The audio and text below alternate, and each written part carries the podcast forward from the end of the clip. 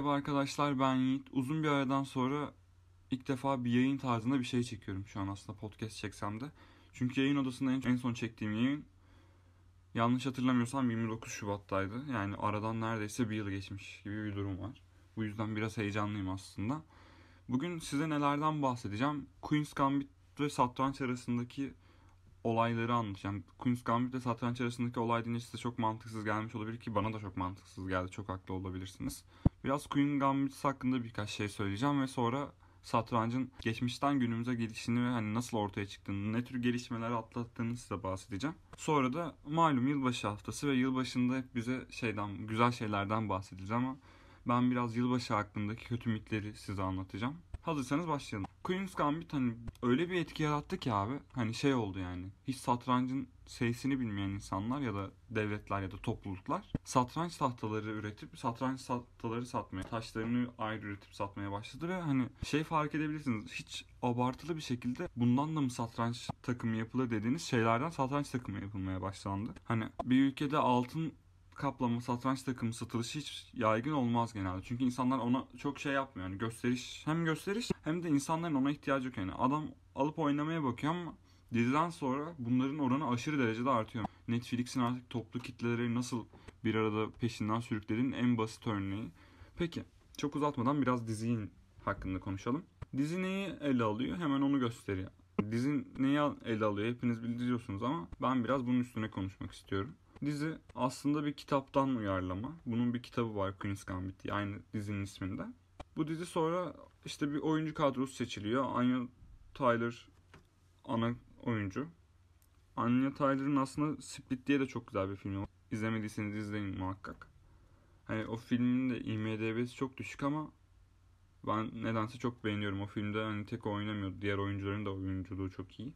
Bunun bir Netflix mini dizisi olarak tasarlıyor ama mesela şey yapsalar ileride çok tatlı olur. Hani farklı satranç oyuncularının farklı hayatlarını anlatsalar bence çok tatlı olur ilerisi için. Atıyorum hani şimdi kurgusal bir karakteri anlattılar ama sonrasında farklı bir şekilde atıyorum Kasparov'un ya da diğer satrançça böyle emek vermiş insanların hikayeleri anlatılsa bence çok tatlı olur. Şimdi kitap 1983 yılında yayınlanıyor ve sonra dramatik bir mini dizi haline getirmek istiyorlar. 23 Ekim 2020'de Netflix'te yayınlanmaya başlıyor. Yani hedefi aslında dünyanın en büyük satranç oyuncusu olmak isteyen bir Elizabeth Harmon'dan bahsediyoruz burada. Ve hani cidden öyle hani izlediğinizde fark ediyorsunuz çocuk böyle tavandan abi şey yapıyor. Satranç tahtalarını oynatıyor. Yani ben de satranç oynadım çocukken. Hani ama beni mesela şey için başlatmışlardı. Ben kendim isteyerek başlamamıştım.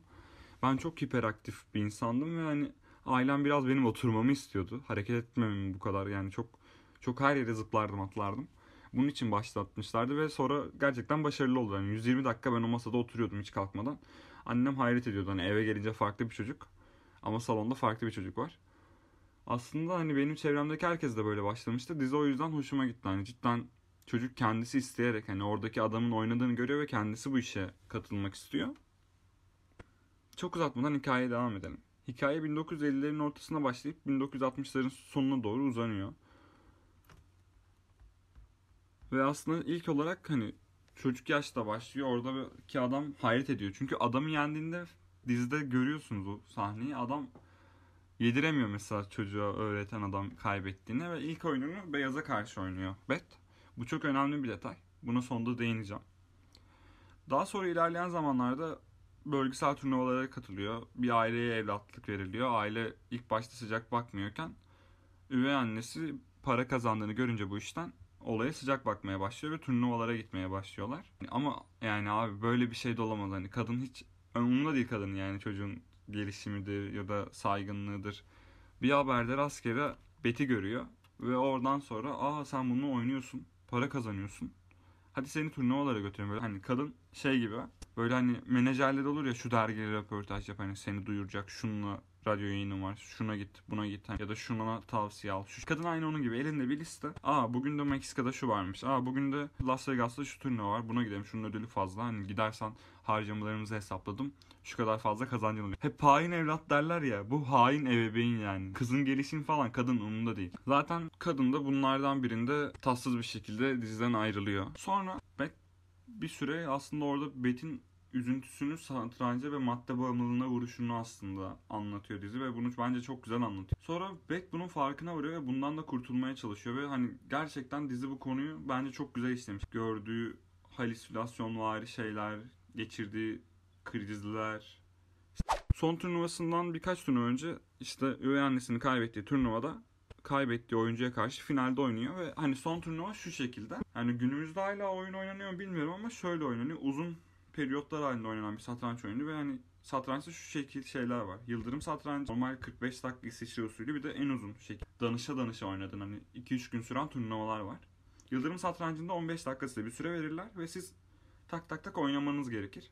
Ve o süreyi bir yani o sürede aslında amaç mantıklı oynamaktan ziyade o süreyi çok efektif kullanmak. Aslında bu da bir nevi mantıklı oynamak olsa da o süreyi efektif kullanamazsan kaybedersin. Atıyorum yani sen o sürede hani piyonları bir kare bir kare çıksan bile o adama karşı bir zincir oluşturuyorsun ve piyonların birkaçını müdafaa edebilir. Bu sayede Yıldırım Satrancı'nda şey yapabilirsin. Mesela konuyu şöyle işliyorlar. Bet'in rakipleri Bet'in hamlelerini anlamak için mesela çok onun hamlelerini merak eden bir çocuk sürekli ona hadi Yıldırım oyna. Ve aslında Yıldırım oynamanın temel sebebi bir rakibinizle onun aklına ilk gelen hamlesini maçta da sıkıştığı durumda ilk gelen hamleyi oynamasıdır. Hani üstüne tartışsa da şu incelenmiş bir şey. Çoğumuz ilk düşündüğümüz hamleyi yapar. Ama ilk düşündüğümüz hamleyi oynamadan önce boş boş bir 5 dakika düşün. Bu da aslında zor hamlelerin kritikliliğini önemli noktaya getiriyor. Çünkü zor hamle yaptığınızda rakibin kendi hamlesinden emin olmamasına sebep oluyorsunuz. Hem de rakibin süresini 5 dakika minimum süre tabii. Rakibin süresini indirgeyebiliyorsunuz. Yani süreyi azalttığınızda oyunun avantajı size geçiyor. Çünkü şöyle anlatayım. 10 dakikanın altına indiğinde saat bunu psikolojik olarak bence olsun diye ayarlanmış bir durum. Kronometre gibi akmaya başlıyor. Diğerinde sadece işte bir şey böyle kum saati gibi bir şey dönüyor. Yavaş yavaş akıyor. 45 dakikadan 10 dakikaya gelene. Tabii dizideki saatler çok eski olduğu için çok bununla değinmiyor. Direkt orada kronometre gibi akıyor ki bunu düşününce kritik hamlenin önceden daha önemli olduğu varsayımını da doğruluyor. Betça'da düzenlenecek turnuvaya başvuruyor ve hani farklı işte grupların işte mezhep böyle cemaat tarzı gruplar da onu şey yolluyor işte biz seni oraya yollarız ama şöyle davranacaksın. İlk başta parayı duyunca kabul ediyor. Ve sonra hani şartlar konulduğu için kabul etmiyoruz. Zaten diziyi de izleyince fark ediyoruz ki Bet o kendi özbeğenini koruma ve çok güzel bir şey. Yani günümüzde bu yok. Sadece buna şey gibi bakıyorlar. Hani kendini geliştiren, zekasını geliştiren bir durum. Ego yarışı ya da ne bileyim bu insanla para kazanayım. Artık günümüzde şey bile görebilirsin hani.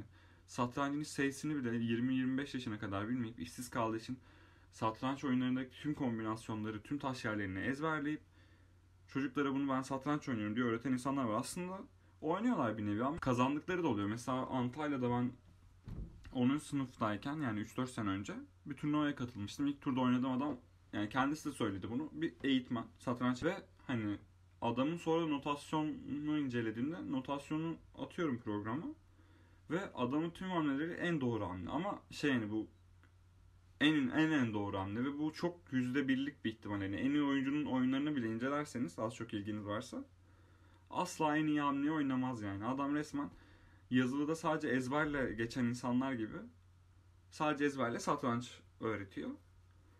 Ve beni yendi. Hani tabii ben bunu yendiği için anlatmıyorum. Kesinlikle hiçbir alakası yok.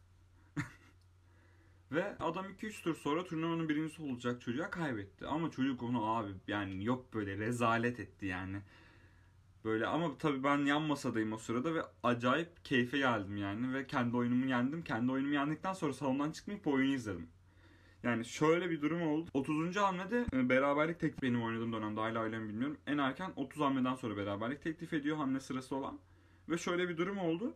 Adamın 25. hamlede iki kalesi de yoktu.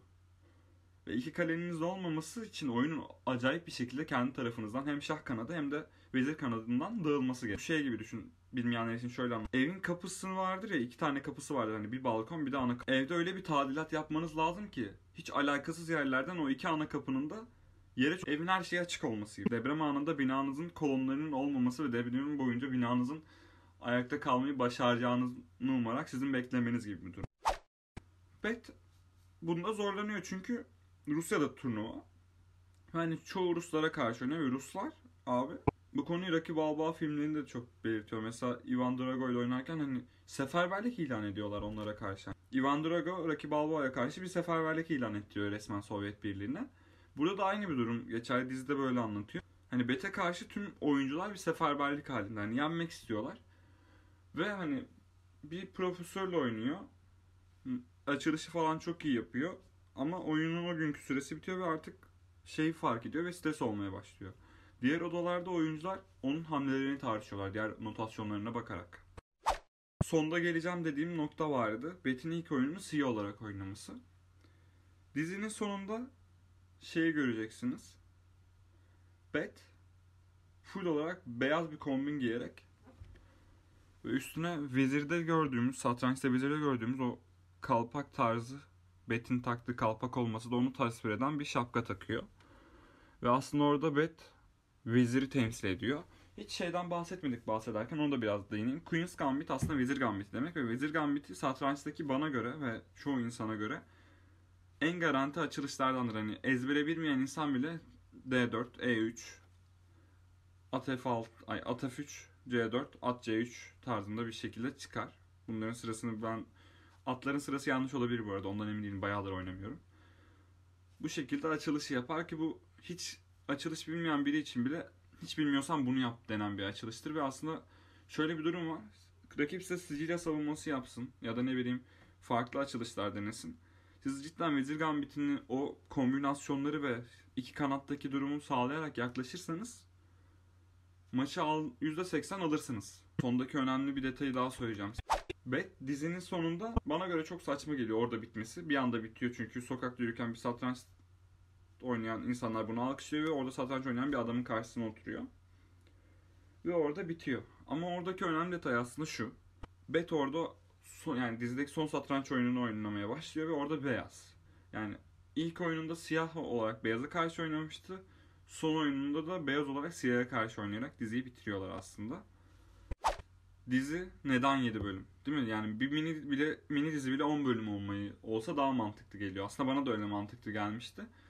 Sonra internette araştırdığımı düşününce çok mantıklı geldi. Bir piyon ikinci kareden başlar. Kendi karesi dahil olmak üzere son karede vezir olana kadar gitmesi için 7 tane kare ilerlemesi gerekir. Hiç yenmeden. O piyon o son kare yani 8. kareye geldiğinde kale, at, fil ya da vezir olabilir. Hani şey diyen de olabilir. Neden şah olmuyor? İki şah olmuyor. Bence onun mantığını da ben kendim söyleyeyim. Podcast'in ilerleyen kısmında zaten çıkış hikayesini ne kadar anlatacak olacak, olacaksak da bundan bahsetmek istiyorum.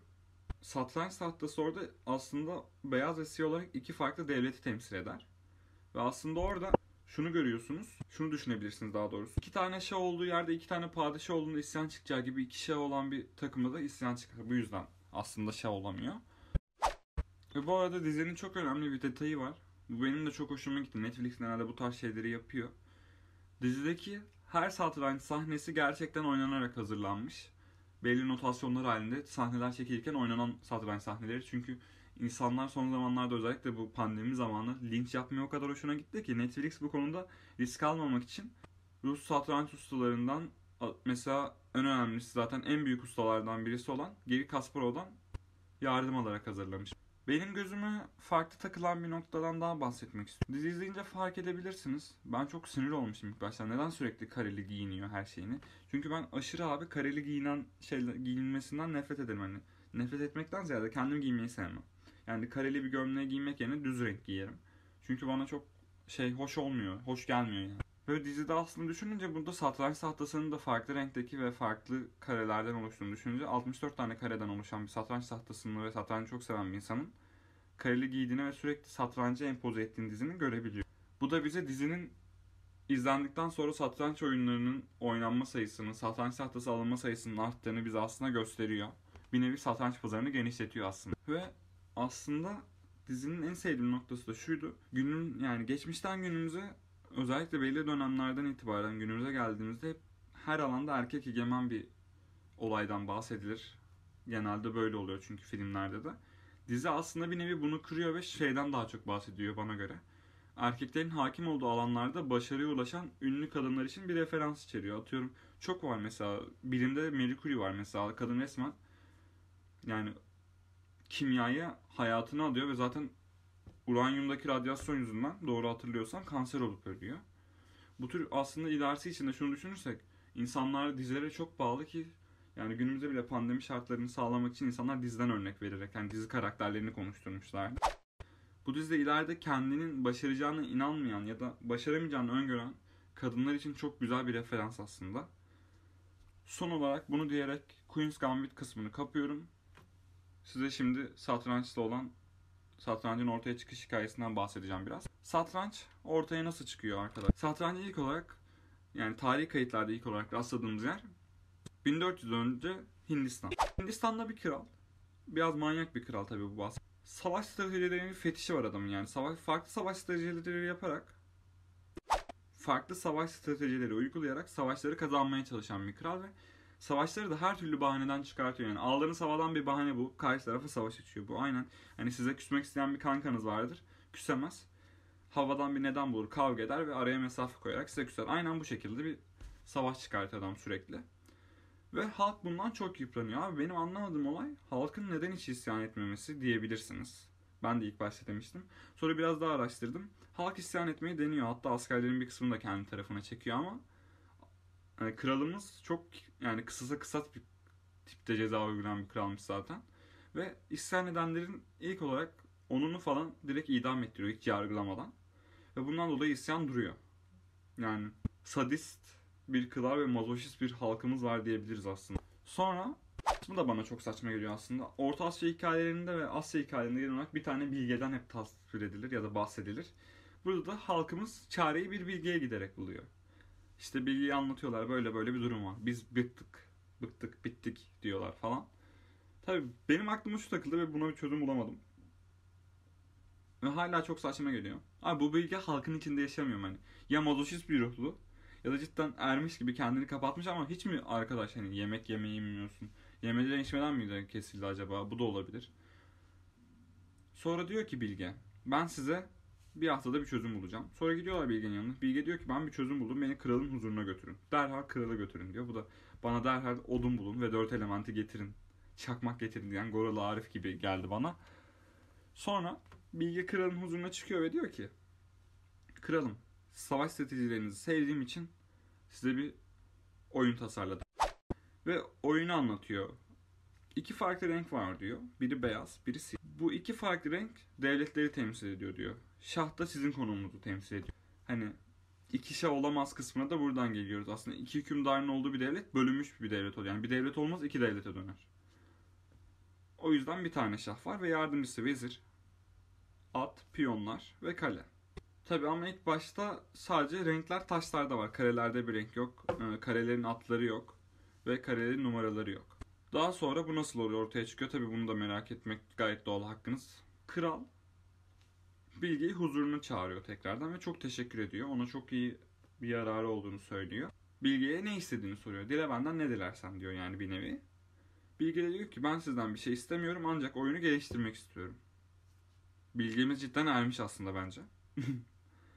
Ve şey diyor bana farklı renklerde farklı tarzlarda buğdaylar lazım. Neden lazım diyor kral da. O da diyor ki ben bu oyunda karelerin eklenmesi gerektiğini düşünüyorum ve bu karelere bir isim verilmeli, numaralar verilmeli ki oyun kuralları aksamadan oynanabilsin. Tabi bu bir an önce olmuyor. Bin yıl sonra anca bu adamın istediği buğdaylar üretilebiliyor ama şu nokta çok ilginç. O kısım yok tarihi yerlerde bulamadım. Bu buğdaylar neden bin yıl boyunca devam etmiş abi? Yani miras mı vermişler kendilerinden insanlar? Çok yani demek ki insanlar bu olayı çok benimsemiş bu savaşlar durduğu için. Çok önem vermiş ve o buğdayları üretmeyi denemiş. Çünkü yani kralın da bin yıl boyunca yaşamadığını ve bilgenin de az çok bin yıl boyunca yaşamadığını az çok hepiniz düşünebilirsiniz yani. Çünkü o zamanlarda da insanların yaşam süresinin çok az olduğunu varsayıldığını düşünürsek. Sonra ilerleyen zamanlarda oyuna eklemeler olarak oyun günümüzdeki halini alıyor. Şimdi ikinci kısmımız olan yılbaşındaki mitler. Tabii bu mitler iyi mitler olmayacak. Kötü mitlerden bahsedeceğim. Çünkü yılbaşı bize hep böyle şen şahrak, hiç kötü şeyler olmuyormuş gibi bahsedilen filmlerden oluşuyor. Hep evde tek başınayla abi hepimiz yılbaşını iyi bir şey olarak algıladık. Ve sadece yılbaşında iyi şeylerden oluyor diye bahsedilir. Ve aslında güzel yılbaşı korku filmleri de vardır. Mesela Christmas Evil, New Year's Evil, Jack Frost diye filmler var. Ama tabii bunlar çok böyle tutan film dersek bence çok az. Yani korku film olarak denince evet insanların hoşuna gidiyor ama çok değil bence. Biraz yılbaşı köklerinin çıkışından ve Noel Baba'nın çıktığı efsanelere değinmeden şunu demek istiyorum. Dünyadaki tek Noel figürü Noel Baba değil. Yani biraz araştırınca bunu görüyoruz. Noel Baba bugünkü popülaritesinin nedeni ise 6 Aralık'taki işte Aziz Nikolas günü çıkıyor aslında. Ondan dolayı Orta Avrupa'da göçmenlerin Amerikalıların dikkatini çekmesiyle çıkan bir gün. Bu sayede popülerleşiyor. Ama aslında Noel ve yılbaşı denince insanlar daha öncesinde peri ve cin figürlerini aslında evleri dolaşan Aziz Nikolas'ın yanına ekliyorlar. Ve bu zaman içinde iyi kalpli kötü kalpli Noel babalar türerken bir anda bu şey oluyor artık. Canavarlar canavar mitlerine dönüşüyor. Bence bu canavar mitlerinden size Karamus'tan bahsedeceğim. Tabi şey diyebilirsin. Derdinle de bize canavarlardan bahsediyorsunuz. Ben biraz yılbaşının bu yönüne değinmek istedim. Çünkü 2020'ye gir çok mutlu girdik ve 2020'ye şu an 2020'den çok mutsuz ayrılacağız. Çünkü Mart ayından beri hepimiz evdeyiz abi. Yani ben çok mutsuzum. Mutlu olanın da mutluluğundan şüphe ederim yani. Öyle bir durumdayım. Onu diyebilirim. Karampus en bilinenlerinden yani anti Noel Baba diyebileceğiniz tipte olan bir mitten bahsediyoruz. Mit canavarından. Nerede çıkıyor bu arkadaş? Bavyera'da Aziz Nikolas'ın Almanya'da popüler olmasıyla beraber 11. yüzyılda tekabül eden bir tarihte çıkıyor. Noel Baba usulü çocuklara hediye göndererek ödüllendiren bir yaratığımız aslında ama Karampus huş ağacından uzun bir sopa taşıyor ve yaramazlık yaptığını söyleyen çocukların üzerine bunu direkt vuruyor. Hani şey gibi düşün. Elinizi uzattığınızda cetvelle vuran hoca gibi düşünün. Ve kökeninin tam olarak nereden çıktığını bilmesek de buna şehrinde bulunan mua- muadili bir Noel iblisi diyebiliyoruz aslında. Yani böyle tahsis ediyorlar. Diyebiliyoruz değil, insanlar böyle demiş zaten. Ve aslında hani böyle olunca direkt bir Noel iblisi yaratılmış oluyor. Noel Baba'ya antitez olarak. Kökeni tam olarak bilinmediğinden bahsettik. Peki görünüşünden nasıl tasvir ediliyor? Wiki inancında boynuzu bir tanrıyla aynı tekabül ediliyor bu. Aslında halkta şey düşünmeye başlıyor bu dini inanan halk. Boynuzu tanrı acaba insanları kızıp bu şeytana Noel'e dönüşüp bize ceza mı yazıyor? Ve hatta çok popüler olan Orta Avrupa'nın o dönemdeki önüne gelen her iyi iş yapan ya da bilimle uğraşan kadına ya da astronomiyle ilgilenen kadına cadı deme olayı da bununla pekiştiriliyor. Şey diyemeye başlıyorlar. Bu öldürdüğümüz cadıların hortlakları ve bizden intikam almaya geliyorlar. Yani bu da çok absürt bir durum geliyor bana. Şimdi gelelim bu olayın adetine. Yani Karampus ne yapıyor? 5 Aralık gecesine Karampus gecesi diyorlar. Karapusnah yani. Tam Almanca ya da o dildeki halini söylemedim ama Gutenach derler ya Karapusnah diyor onlar bu geceye 5 Aralık gecesine. Bu gecede bu boynuzlu abimiz ya da ablamız hortlat dedikleri varlık ortaya çıkıp sokak sokak evleri dolaşıp evlere girerek hani evlere girerek dedik bunu nasıl yapıyor? Hani biz kutlamalarda halay çekeriz ya düğünlerde falan. Bu da işte kutlama yaparak evlere giriyor abi. Düşünsene çok korkunç değil mi? Bunun gerçek olduğunu düşünsene. Bir anda kapın çalıyor ve eve böyle boynuzlu bir hortlak giriyor neyse giriyor evlere bu arada bu evlere giriş olayını da Avusturya'da millet içip Krampus kılına girerek kutluyor. Hani düşünsene öncelerinin bu çocukluk travması olan şey milletin şu an eğlencesi hani çok trajikomik bir durum bence. Şöyle oluyor. Krampus evleri dolaşarak bunlara şnaps denilen bir tür meyveli likör ikram ediyor. Ve şey diye ikram ediyor. Bu adettendir. Hani bizdeki adettendir. Otur bir kahve iç olayı gibi. Acaba diğer konuda buna mı değinsen? Bak çok iyi konu. Neyse. Bunu deyip şey yapmaya başlıyor. Evlere girip likörlü içkiler veriyor. Ve içkiyi çok seven insanlar sarhoş olduğunda içkiyi çok seven bir diğer arkadaşımız Karampus onları musallat oluyor. Diğer bir hikaye ise şu şekilde. Karampus evleri dolaşıp onların kötü veya iyi olmadığını soruyor ve cezalandırıyor kötülük yapanları. Diğer konuda aslında kötülük yapmayla bağdaştırırsak şu şekilde ortaya çıkıyor. Karampus kendine içki ikram eden insanlara musallat oluyor. Bu, bu ayrı inanılan bir hikaye. Bu da çok garip. Mesela hani çok ikisi birbirinden farklı hikayeler ve hani düşünün hani bir yandan içki dağıtan bir adamdan bu sefer şeye bağlaştırmışlar. İçki ikram edenlere musallat olan bir varlık yaratmışlar. Acaba Karampus şey gibi? Malefiz'in filmini izlediyseniz Malefiz'in aslında hikayesini farklı gibi anlatıyorlar orada. Farklı da olabilir tam hakim değilim. Acaba Karampus'un da böyle bir hikayesi olabilir mesela? Bu çok makul geldi. Çünkü birbirinden iki farklı hikayeden bahsediyor. 800'lü yıllarda insanlar birbirlerine Karampus'u çok anlatmaya başlıyorlar. Özellikle çocuklarını korkutmak için Karampus kartları işleyip veriyorlar. Benim küçükken de köyde şey anlatırlar. Keçe karabiz burun annenizden babanızdan habersiz yaramazlık yapmak için sokağa çıkarsanız o sizi alıp dağa kaçırıyor diye saçma sapan hikayeler anlatırlardı. Ben 12 yaşına kadar bundan çok korkarak geceleri uyuyamazdım mesela. Çok saçma yani. Neden anlatıyorsun ki abi çocuğuna böyle? Çocukluk travması resmen. Karampus bazen çocuk döverken tasvir ediliyor. Bazen ise ahlaksız görünüşlü şeylerde tasvir edildiği söyleniyor. Bu ahlaksız üründe işte kadınları kaçırıp tecavüz ettiğine dair tasvir ediliyor ama bu mesela madem bunu diyorsun hani bu kısmı kes. Bazen de kadınları kaçırıp tecavüz ettiğine dair şeylerle tasvir edilmiş. Abi mesela düşünsene sen bunu neden çocuğa bir ka- kart olarak verirsin ki? Yani hem çocuğunu akıllansın diye korkutuyorsun ama çocuğuna bir yandan da bunu kart olarak. Ve bu abi öyle bir hale geliyor ki insanlar artık böyle halk çok mu raydan çıktığını düşünüyor devletler. Şey diye kartlar basıyor. Bakın 6 Aralık yaklaşıyor ayağınızı denk alın. Yani 6 Aralık'tan bir gün önceki geceyi tasvir ediyorlar aslında. 5 Aralık gecesi. Karampus gecesi yani. Altın renge boyup boynuzları kartlar halinde bunu milletin evinin önüne koyuyor. Düşünsene abi. Bunu devletin yani şu an büyük ihtimalle o dönemki insanlar bunu devletin yaptığını bilmeden kartları önünde bu psikoloji düşünsene. Ben yeni yıla gireceğime pişman oldum ya da Noel kutlayacağıma pişman oldum. Dinlediğiniz için teşekkür ederim. Farklı bir hikayede görüşmek üzere.